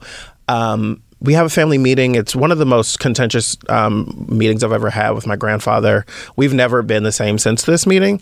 Um, we're fine, but we've not been the same but I um I remember him saying to me like yelling as he was walking out of the room like there's nothing that two men can do for God. And I remember just being so jarred and like not knowing what to do with that. Um, and so then I started to like spiral into depression after this, like really well, yeah, just feeling because horribly. You had that moment, at, you know, like you said, where you thought about coming out all day. It was eating at you. You had to be honest with Yeah. who you were, and the only hope was that maybe they will accept me, and then that didn't happen. Well, so I, I, I can tell that something is wrong because, like, while I'm at work at Starbucks, like I'm happy-go-lucky and you know friendly with all the customers and all that, and then I would go and be on break, and I would be like sink Yeah. immediately like a like a stone into the ocean. And so after doing that for a little while, I remember like thinking, I remember hearing a, a pastor say, um, like, when you have something that is too big for you, you should give it to God and not like you know continue to hold on to it. And I took that Hmm. Yeah, and I said, helpful. Well, I took that and I said, like, I've prayed my entire life for this to change, and I'm clear that if this is something that's going to change, it's not something that I can do. It has to be something that you do. And so I, I prayed that prayer and I gave it, and it, I, I describe it when I wrote about it um, in Huffington Post. It's kind of like that moment for me was like when Simba returned to Pride Rock and Lion King. It's like the water started to flow, the grass was green, and the music played, and I felt so different. Pun intended on pride. Abs- Absolutely. Um, and I just felt I felt so much freer. And um, I remember after that feeling like now that my mom knows and that I can be comfortable, there's no one else that could find out that I would really care. And has it been a pro? I mean, it's, it seems like it's been a bit of a process, but you seem cool now with yeah, absolutely, absolutely. I mean, my mom, I always say like I had to drag her along. I had a lot of like really difficult conversations, um, and just trying to help her understand what it meant because she felt like she'd done something quote unquote wrong, Right. and I told her, you know, we've had a lot of conversations about that. I know we gotta we gotta wrap up here, but um, it was a very difficult thing, and a lot of it had to do with faith and religion, and hearing, you know, the pastor say to single single moms, "Don't let your boys grow up to be punks and sissies," and I that stuck with me because that was hate speech from the playground. That was coming from the pulpit. You know what I mean? That was supposedly be, supposed to be the voice of God. Um, so that was it was really really difficult, but. Um, I mean, here I am. I'm on the gay radio. Here radio you are. I know. now. I mean, but look how far you've come. You're on a gay radio station. Your voice is being heard. You are proud of who you are. You know, you're an advocate for the community. It's amazing. Yeah, yeah. It's been a long journey. So tomorrow, I'm going to tell mine, We'll which tell is your story. yeah, does not involve half of the things that you. It's very, very different. So it will Well, be that's the whole definitely point, a yeah. hard turn. Yeah. we'll take a quick break. When we come back, more drop the subject. Drop the subject. We'll be right back. The new Channel Q. Drop the subject. The new Channel Q. All right. I had no idea that today is a holiday. And For some, yeah. for some, it is. Not, I mean, traditionally in America, today's not a holiday, but in Canada, it is Thanksgiving. So happy Thanksgiving to all of our Canadian listeners I mean, who live in Canada and live here in the United States. to the tens of millions of listeners that we have listening in Canada, because I know we're drop the subject is really big in Canada. Well, yeah, that's what we tell people. Um, so you know what? We're really big in Canada. Yeah. So I found this article this morning that says there that uh, chronicles six things that are different about Canadian Thanksgiving from the U.S. Hol- from the U.S. holiday. Okay, I'm going to guess one. The date. That's number two. Oh, great. Okay. Yes. Uh, it says uh, the first thing is it honors a different Thanksgiving. Uh, it says uh, the date of the true first Thanksgiving is hotly contested. Some historians believe it occurred not in the U.S. but in N- Nunavut. N U N A V U T. You look like you're gagging as you say like, that. I don't know what the word is. It says when Sir Martin For- Frobisher sailed from England to the Canadian territory in 1578, he and his crew celebrated with salt beef and mushy peas, and Oh, thoroughly God. gave thanks for making it across the No ocean safely. Thanksgiving. The Pilgrims didn't arrive in Plymouth Rock until 1621, which is you know uh, 40 years later. Um, but American Thanksgiving became a national holiday nearly a century before its Canadian counterpart did in 1879. The second thing that's different is it's in October. Uh. Um, it says, and on a Monday to boot. On a Monday to boot. it says that in the article. Oh, didn't make that up. no. It says Canadian Thanksgiving is observed on the second Monday of October every year, though many opt to feast on the weekend. It- So you think that they found a Canadian to write this article, and they're like, do do do something about Canadian Thanksgiving. Put a couple and A's in like, there. And a Monday to boot, and they're A- like, damn it, why did we? I actually think the opposite happened. I think they couldn't find a Canadian. They were like, just, you know, throw a maple leaf and some other crap in there. Um, hockey puck. Yeah, reference. exactly. It says the date has moved around several times, but in 1957, the government settled on the October date. The new date lined up with the completion of the Canadian harvest, and it's just early enough in the fall to beat winter's biting cold. Um, also, the third thing is not all about turkey. Like, you know, we have No, a big fixation. it's about fixation. mushy peas and beef or something. It says Newfoundland, Newfoundlanders. That's it's hard to say. that. Newfoundland. Newfoundlanders might enjoy Jiggs dinner, which is a boiled meat dish offered often paired with a split pea pudding. And in lieu of pumpkin pie, Ontarians often serve butter tarts, bite-sized pastry shell stuffed with a syrupy filling. I could go for that. Okay, butter tart is the only thing good about Canadian Thanksgiving so far. So far, yes. It Because I don't want a boiled meat dish with pea mash. probably not. Yeah, There's a reason we haven't heard about this until now, Jarrett. still I've heard of this before. it says there's still plenty of seasonal vegetable dishes like breads and beverages and all that kind of stuff. Um, it's not observed nationwide. It says it's an official statutory holiday um, throughout Canada, except in New Brunswick, Nova Scotia, and Prince Edward Island. Employers aren't required to pay their employees for the day off, so families often celebrate it the day before. They also have football and parades, kind of like we do here. And then Black Friday is out, Boxing Day is in. The Canadian equivalent of Black Friday takes place more than two months after Thanksgiving on December 26th. Stores cut prices and open early in honor of oh, Boxing oh, so Day. they wow, they skip over Black Friday and go straight to Boxing Day. yeah. Interesting. Well, But it's on December 26th, the Yeah, day yeah. after Christmas, Right. as opposed to how we have it the day after Thanksgiving. well, if you've been threatening and telling people that you'll move to Canada if Trump get gets reelected, think again because there are some downsides, and it's P mash. okay, we'll be back. Drop the subject. We'll be right back. The new Channel Q. Drop the subject. The new Channel Q. Drop the Subject presents News It or Lose It.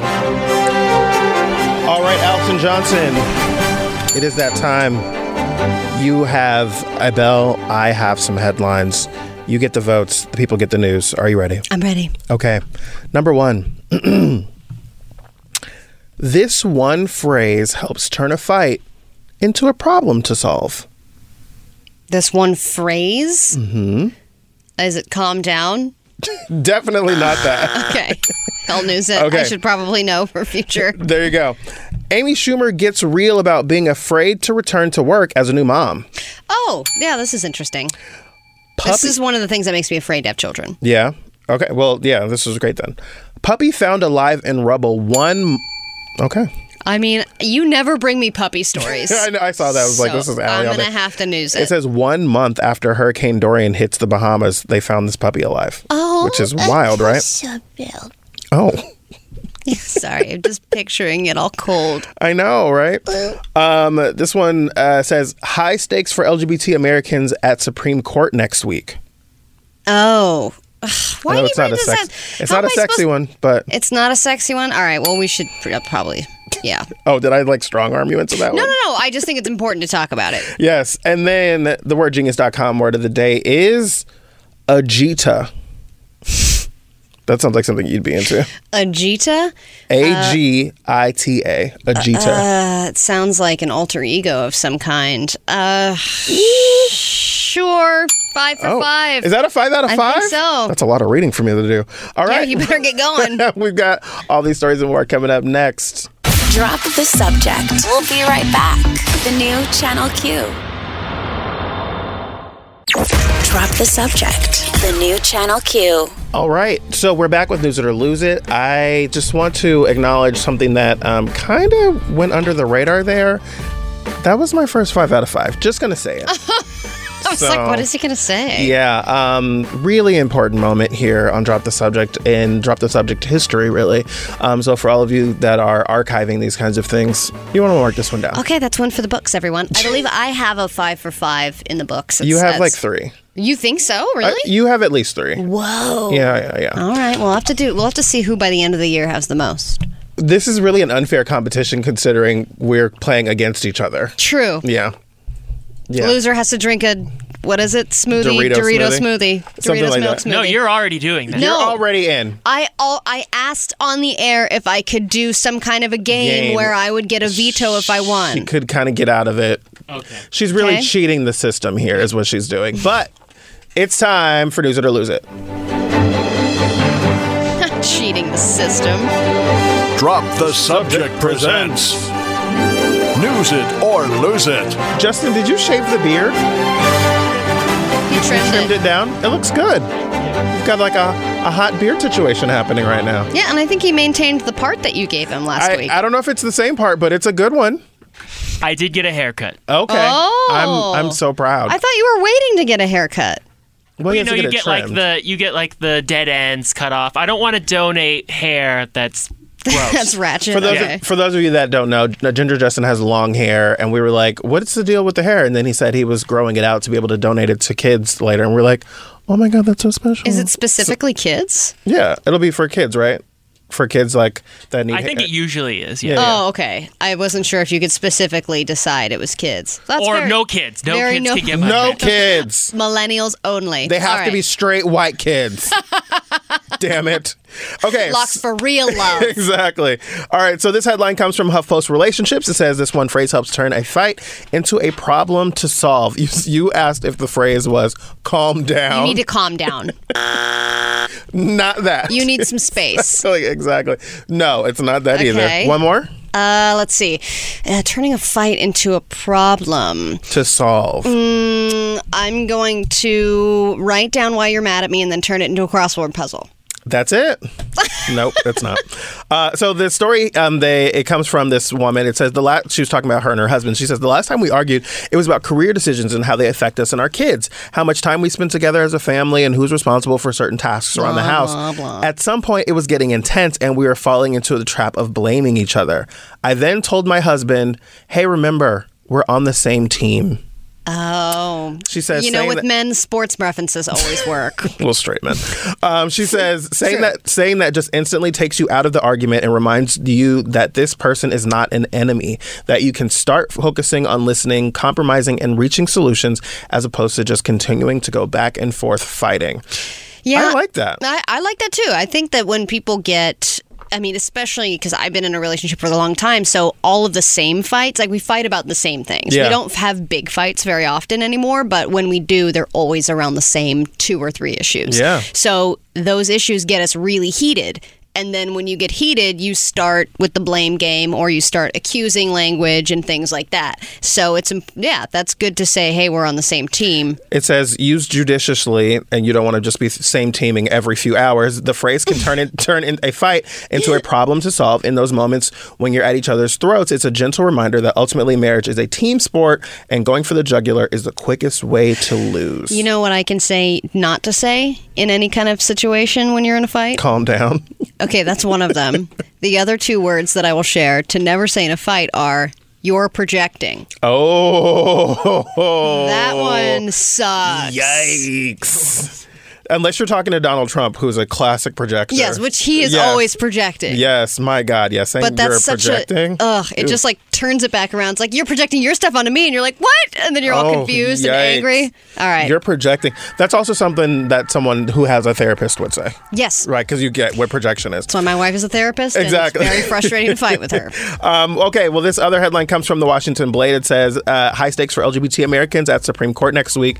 Um, coming up, the U.S. Supreme Court on Tuesday is set to hear a trio of cases that will determine not just whether firing workers for, for being LGBT is legal under federal law, but will also have ramifications for LGBT people in education, healthcare, and housing. At issue is whether the anti LGBT discrimination is a form of sex discrimination and therefore prohibited under the Title VII, uh, Title VII of the Civil Rights Act of 1964. I remember we talked about that this decision was coming up. Yeah. Yeah, so they're going to be hearing this case starting tomorrow, and we will hear about it when Supreme Court season comes in June. We'll hear Great. what their rulings All are. right. Well, News It or Lose It continues. Don't go anywhere. You're listening to Drop the Subject. Drop the subject. We'll be right back. The new Channel Q. Drop the subject. The new Channel Q. Allison Johnson, Yes. I have been reading these stories from Newsit. You've been and fervently reading over I have there. been. I feel like I've been antisocial in the last. No, I know. We've just been trying to distract you. I know. It's a, it's always like, Did hey, you see Jarrett, this? That was funny. Hey, Did what's you see going that? on? What Look are you here. doing? What are you Look over reading? here. Anything going on? snap, snap. Um, okay, so this story, the headline says Amy Schumer gets real about being afraid to return to work as a new mom. So, um, as you know, Amy Schumer uh, recently got married and had a baby, and her uh, little Beeb, uh, named her, her five month old boy, is named Gene Attell Fischer. Did you just say Beeb? Her little Beeb. Like a BB? like a little. Beeb? Oh, Yeah. okay. Um, she has a little Beeb, and um, her husband's name is Chris, and the baby's name is Gene.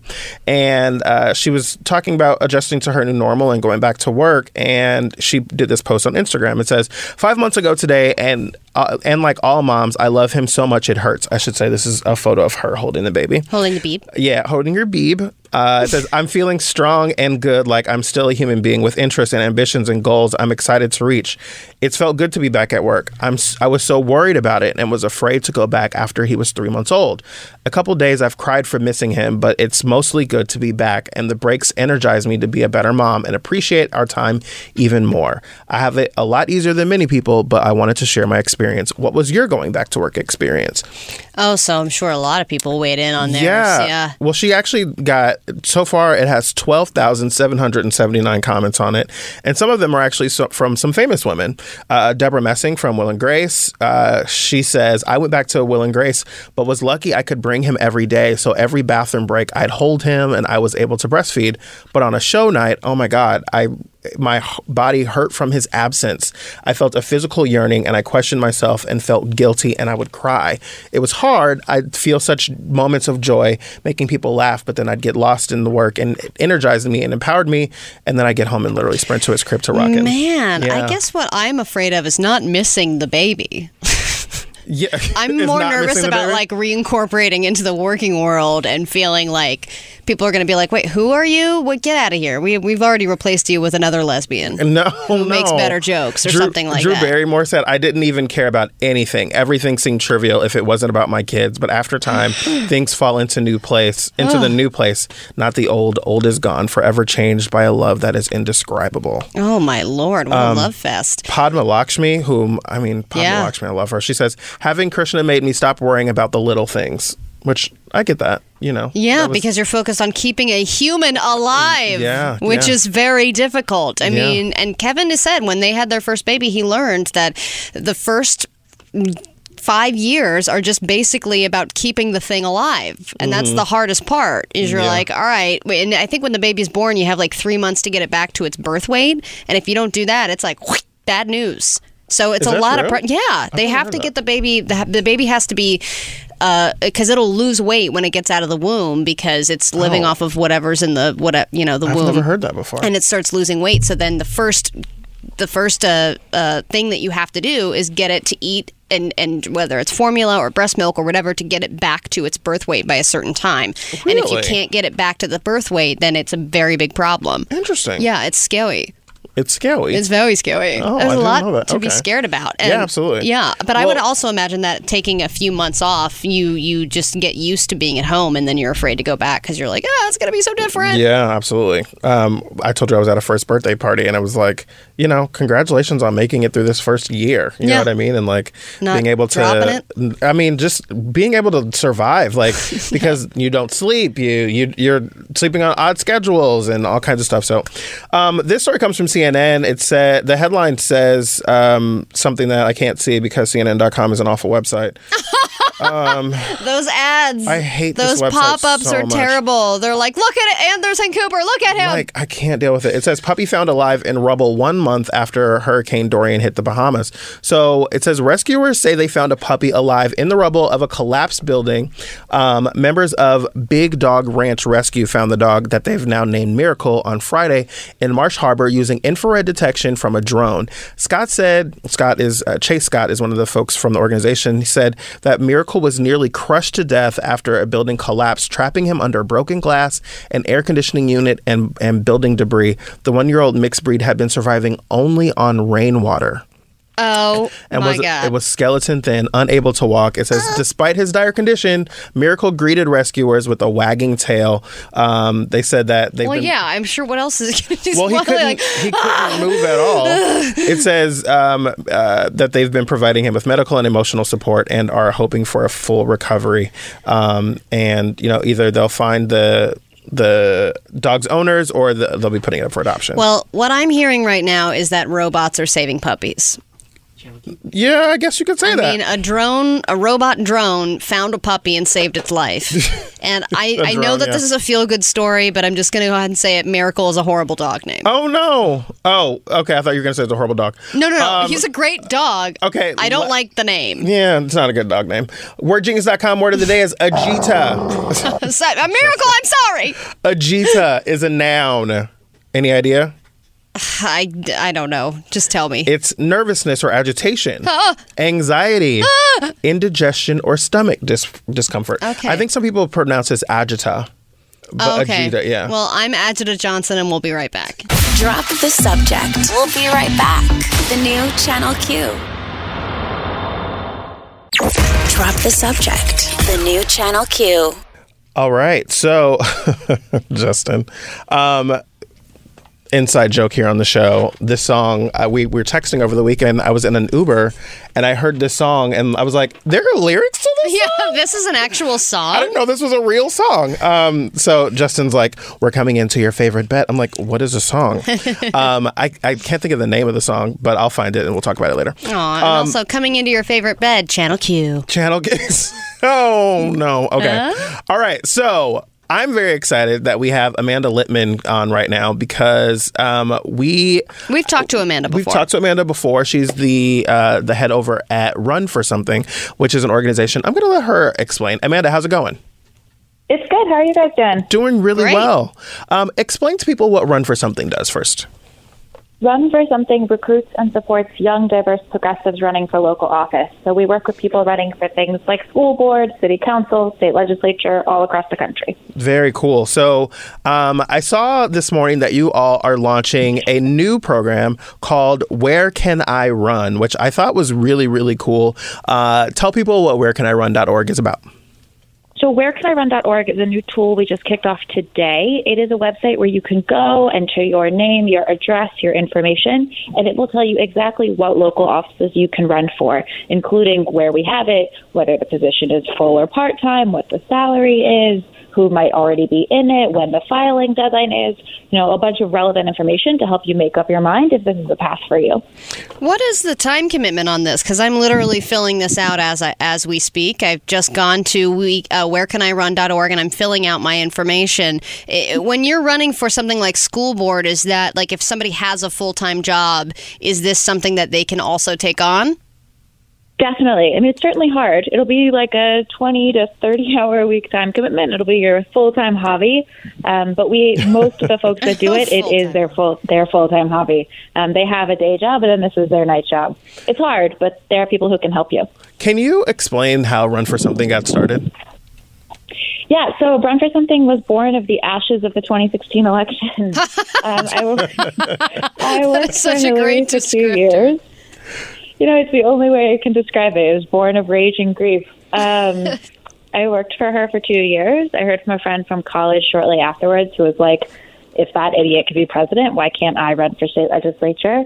I want to do something. Where do I go for help? And I didn't have an answer for him. So, along with my incredible co founder, Ross Morales Rocketto, we decided to create the organization that would be the solution.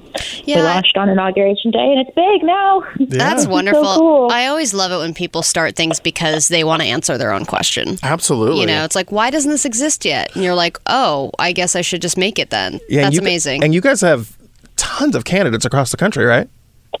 Yeah, so in our first two years, we elected, we endorsed more than 650 and elected more than 220. That is um, next month, we'll have crazy, about Amanda. 155 on the ballot, which is insane. I mean, you guys have grown really quickly and are, are having like a real impact in all of these different states. Um, wherecanirun.org is the website that they're launching now. If you're interested in like just finding out what's available in your area, um, I can run for Senate, Jarrett. That's what's come up on mine. uh, moving on. Why are you? Hey, why are you blowing past this? um, part of also what's really cool about what you guys are doing at Run for Something, um, you guys just launched like a big ad campaign. You guys are really targeting certain areas. Can you talk about what you're doing in Texas? Yeah, so we only need to flip nine seats in the Texas state legislature in order to turn it blue. Um, that's nothing in the grand scheme of things. Not going to have a huge impact on the trajectory of American politics. Uh, the filing deadline to get on the ballot in Texas is December 9th, and there are still a bunch of races that don't have candidates yet. So we just launched a $50,000 ad campaign in the state to try and find people who want to run. That's really cool. Yeah, that's amazing. So, what what qualities do you look for in a good candidate? I mean, if somebody's new to politics, but maybe they have passions for certain things, what kind of things do you look for i i when you're, uh, you know, reaching out to these communities? We want to make sure that people are authentically rooted in their community, um, that there's a problem they want to solve and an office that will let them solve it, that they're willing to do the work. Campaigns are really, really hard. So if we want people who are no open eyed, clear eyed about what they're getting into. And then we want people with interesting and compelling stories. We can teach you how to be a candidate. We can teach you everything you need to know about policy. We want to know that you're willing to learn and that you're in it for the right reason. Um, I want to remind people um, that are listening in Texas, we are on in Dallas uh, at Alt 1037 on HD3 there, and then uh, on 97, 95.7, the spot uh, uh, HD2 in Houston. Um, and And you're saying- everywhere on radio.com. and everywhere across the country and, and, and the world on radio.com. Um, Amanda, I, I'm really excited about the work that you all are doing, and I see you guys in my inbox, uh, you know, multiple times a week, and I always think maybe one day we'll see. Um, but I love that you guys are are you know really working hard and finding candidates to um, you know to run in these different seats. Tell people um, where they can find out more information about everything that you're working on, and the most important thing that they should know about you. Most important thing you should know is that if you are thinking about running for office and you want to run local and you've never done this before, we will help you. And go to runforsomething.net to learn more. Wherecanirun.org to enter your information and find all the offices you want to run for. And then we're on Twitter, Facebook, and Instagram at Run for Something. I love that. Yeah. Amanda, really great talking to you again. Thanks for being here. You too. Thank you so much. We will take a quick break. When we come back, the happy ending. That wasn't it? That, that wasn't it. There's even more. Oh. Don't go anywhere. Drop the subject. We'll be right back. The new Channel Q. Drop the subject. The new Channel Q. Well, ladies and gentlemen, we are about to land this plane, but Allie, you've got some gay news headlines that we've got to get to the vote for. I do, I do, because voting is important. It is a democracy here on the show. It and, is. and by the way, if you're not following us already, please do at DTS Show on Twitter and on Instagram. We always have fun things for you there. We will post the side by side of Jarrett's cupcakes. I d- I- earlier I in did tweet-. I oh, you did? Yeah, oh, yeah. great. Okay, so here were the four finalists for Gayest News Headline of the Week. We always share these on Friday. I like my beer cold, my TV loud, and my homosexuals flaming. We put these on Instagram story over the weekend, and you vote deciding the gayest news headline of the week. Here were your nominees. One, Big Meat is coming for your vegan school lunch. I mean, come on. Headline number two, Behold Kacey Musgraves' hypnotic glitter ponytail. Just that last name alone. Barely made it through that one. Headline number three Formal objection to island fish farm lodged by group of underwater fairies. It's a personal favorite. And then finally, number four Why the reigning Fat Bear champion isn't in the contest this year. Well, the voting is in, and the winner is. With 80% of the vote, Big Meat is coming for your vegan school lunch. Congratulations. Unbelievable. Well, I cannot wait for Friday when we release four new nominations for this week. And obviously, if you have any nominations, please send them to us at DTS Show. You can always direct message a nominee. It might make it to the airwaves. You can also give us a call um, and let us know if you've seen a headline that you think is fantastic. Very true. You can give us a call 1 833 77 call Q. That's 833 77 call Q. So, should we should we wrap this up? Yes, Should we land this plane? Let's do some happy endings. I see Justin has a lot of red pen written on his uh, on his little whiteboard there. Not gray pen. Not gray pen, allegedly. Not that you would know of. Uh-huh. Um, since Justin, um, I see that you've been writing there. I'm gonna let you go last. Um, so, I'm kidding. Oh, All right, Justin, what you got? If history has taught us anything, it's that despite losing the popular vote, candy corn still has a chance to make America gross again. Oh, how dare ye! Hey, you know what though? Jarrett has made a a, a, a possible breakthrough. And Oh? I yes, because you pointed out off the air a connotation between people who are gay and people who love candy corn. Yes, all of our morning talent loves candy corn. And so all of our we. homosexuals in the morning. And all of the straight producers do not like candy corn. So you said that you think the gay gene might have something to do with the candy corn gene, which for clarity is not a thing. Um, but Wait, but I thought they did say that. cilantro, there's a gene, not candy corn. no, but is there a gene? There's a gene for gay, isn't there? oh well, there's a gay. Yeah, well, there's like some hereditary thing. It, it's hard to say, but yeah. Okay, all right. That makes us want to wear pumps or not. all right.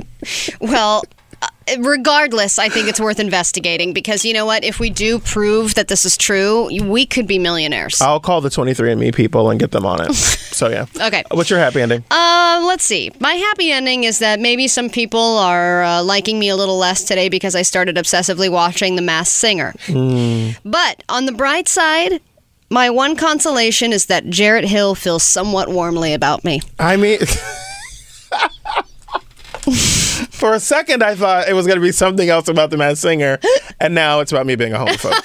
so, which is a great segue into mine, actually. Okay. It says the sexual, my happy ending, the sexual orientation bias test may have implied that I was a big homophobe, but that's impossible because all the men I sleep with are definitely gay. So, All right, that's very logical. yeah. Yep. Um, that was my bad. What I'm the sorry. That was my bad. That was that was that was Ginger Justin being a 30 homophobe. seconds. Okay, what's your what's your happy ending then? He had it. I already read gave- it. Oh, He you already did. it All to you, right, yeah, I, have, yeah. I have memory of a goldfish. All right. This music is getting very homosexual Jeez, this very is quickly. very loud. Um, all right, well, we're going to go to a gay club because I guess we have to now. Apparently, that's what this feels like. We have a lot of exciting stuff tomorrow. Nurse Alice is stopping by for live flu shots. We're Yes. talking to Dr. Jenn, as we always do. And uh, just the tip Tuesday, I believe we're going to talk about hotel room hacks. We've got a whole lot going on. I don't even know if we can get through it all, but we'll see you tomorrow. Bye. On the, ne- on the next, drop the subject. On the next show, Dr. Jenn Mann's going to be here, and she's talking to us about what to do when you're dating someone with depression. Then, in preparation for National Coming Out Day, Allie's going to be sharing her coming out story. I won't give it all away now, but I will say it involves a Catholic high school expulsion and a bottle of Bacardi 151. My God, what could go wrong? Drop the subject. 12 to 2 Pacific, 3 to 5 Eastern. On the new Channel Q.